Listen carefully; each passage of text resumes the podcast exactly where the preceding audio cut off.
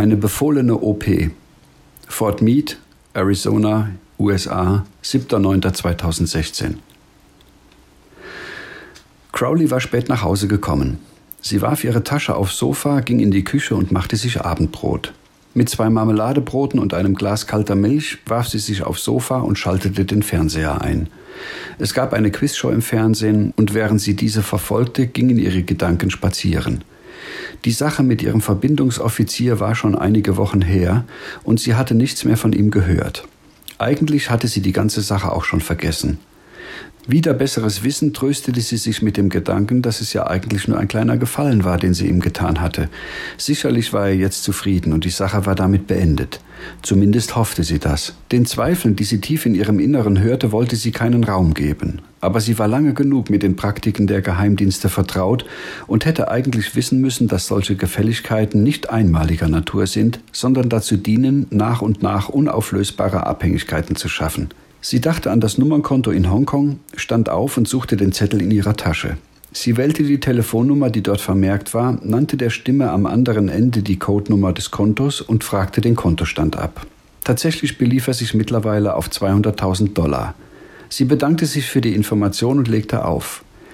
Die Dienste waren doch verlässlich wie immer. Vielleicht würde sie in den nächsten Monaten nach Hongkong fliegen und ein paar luxuriöse Tage verbringen. Sie könnte eine Freundin mitnehmen und überhaupt, sie könnte vielleicht sogar ihren Job quittieren und sich etwas Interessanteres suchen. Als sie diesem Gedanken nachhing und sich allmählich damit anzufreunden begann, klingelte das Telefon. Sie hob ab und erschrak beim Klang der Stimme. Es war der Verbindungsoffizier. Er wollte sich sofort mit ihr treffen, es sei dringend. Er nannte ihr The Bank Shot, eine kleine Bar an der Laurel Fort Mead Road, als Treffpunkt und erwartete, sie dort sofort zu sehen. Sie war so überrascht, dass sie zusagte. Als sie den Hörer auflegte, fühlte sie sich, als ob man ihr eine Schlinge um den Hals gelegt hatte. Sie nahm den Autoschlüssel und ihre Handtasche, warf einen Mantel über und zog die Haustüre hinter sich zu. Sie ging zu ihrem Wagen und verließ ihr Grundstück in Richtung des Treffpunkts. Kurze Zeit später saß sie dem Verbindungsoffizier gegenüber.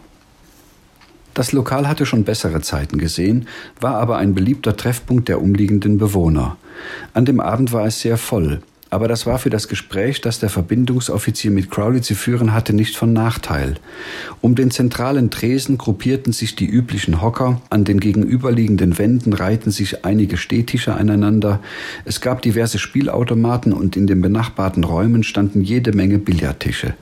Die Musik war laut und die Gäste unterhielten sich angeregt miteinander. Hier konnten vertrauliche Gespräche gut und abhörsicher geführt werden. Er begrüßte sie kurz und erkundigte sich nach ihrem Ergehen. Sie erwiderte ein kurzes Gut und fragte nach, was der Grund ihres Treffens sei.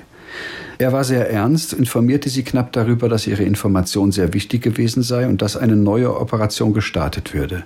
Es habe absoluten Vorrang, weitere Informationen von dem Deutschen zu bekommen, und es würde von ihr erwartet, dass sie regelmäßig Meldung mache. Es sei so, dass der Deutsche an einem bislang unbekannten biblischen Thema arbeite, was große Aufmerksamkeit bei seinen Auftraggebern hervorgerufen habe, weil die logischen Verknüpfungen der Großrechner bei der Analyse der Texte die neuen Aussagen zur Bibel als wahr identifiziert hätten. Sie gingen davon aus, dass der Deutsche weitere Ergänzungen vornehmen würde, die die Rezeptoren identifizieren würden. Diese neuen Informationen müssten zeitnah geliefert werden. Crowley wehrte sich innerlich gegen diesen Gedanken. Sie hatte überhaupt keine Lust, weiter und tiefer in dieses Spiel hineingezogen zu werden. Sie war in den vergangenen Jahren in verschiedenen gefährlichen Einsätzen gewesen, aber sie wusste immer, auf welcher Seite sie stand. Jetzt aber geriet sie zwischen die Fronten.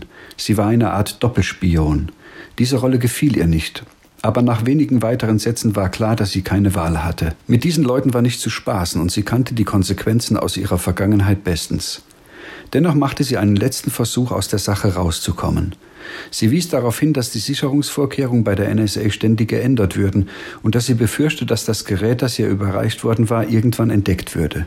Es sei schon beim letzten Mal nicht einfach gewesen, die Sicherungsvorkehrungen zu überlisten, und es sei ihr nur deswegen gelungen, weil sie den zuständigen Kollegen an der Eingangskontrolle seit vielen Jahren kannte. Sie schlug vor, dass ihr Verbindungsoffizier eine andere Quelle auftun sollte, die ihm diese Informationen liefern würde. Der Verbindungsoffizier lehnte dies rundweg ab. Er erinnerte sie daran, dass sie ohnehin schon zu weit gegangen sei und selbst aus der Vergangenheit sehr gut wisse, dass sie eine Grenze überschritten hatte, von der es kein Zurück mehr gab. Im Übrigen diene sie ja auch weiterhin den Interessen der Vereinigten Staaten von Amerika.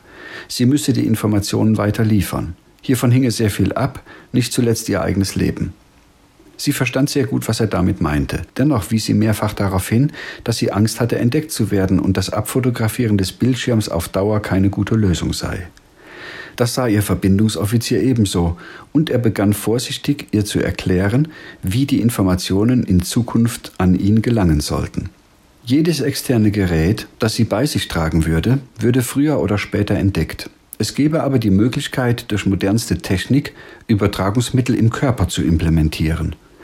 »Was meinen Sie damit?« unterbrach ihn Crowley. Sie werden sich demnächst eine Woche Urlaub nehmen, mit der Erklärung, dass Sie sich wegen Ihrer Sehschwäche einer Augenoperation unterziehen müssen. Diese Augenoperation wird im Walter Reed National Military Medical Center in Bethesda durchgeführt werden.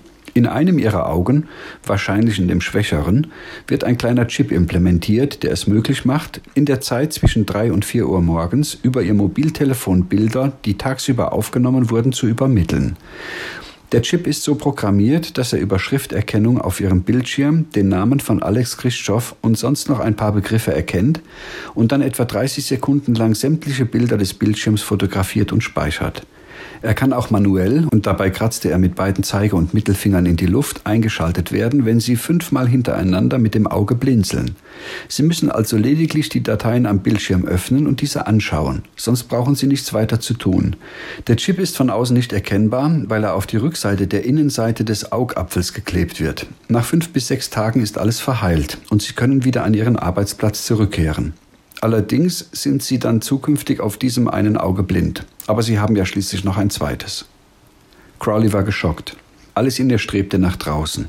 Sie wollte diesen Ort verlassen und ihren Verbindungsoffizier möglichst nie mehr wiedersehen. Aber sie wusste sehr genau, dass dies nun nicht mehr möglich war. Er gab ihr auf einem kleinen Zettel eine Telefonnummer des Militärhospitals und verabschiedete sich mit einem kurzen Gruß. Wenige Tage später fand sich Crowley in Bethesda ein. Am Empfang wurde sie sofort an die zuständige Augenabteilung weitergeleitet. Dort wurde sie von einer freundlichen Schwester in Empfang genommen und nur fünf Minuten später lag sie auf dem Operationstisch, wo sie sediert wurde und gleichzeitig eine kurze Information über den Eingriff erhielt. Eine Stunde später wurde sie wieder wach und beide Augen waren verbunden. Unter dem dicken Verband weinte sie still. Sie fühlte sich einsam und verkauft.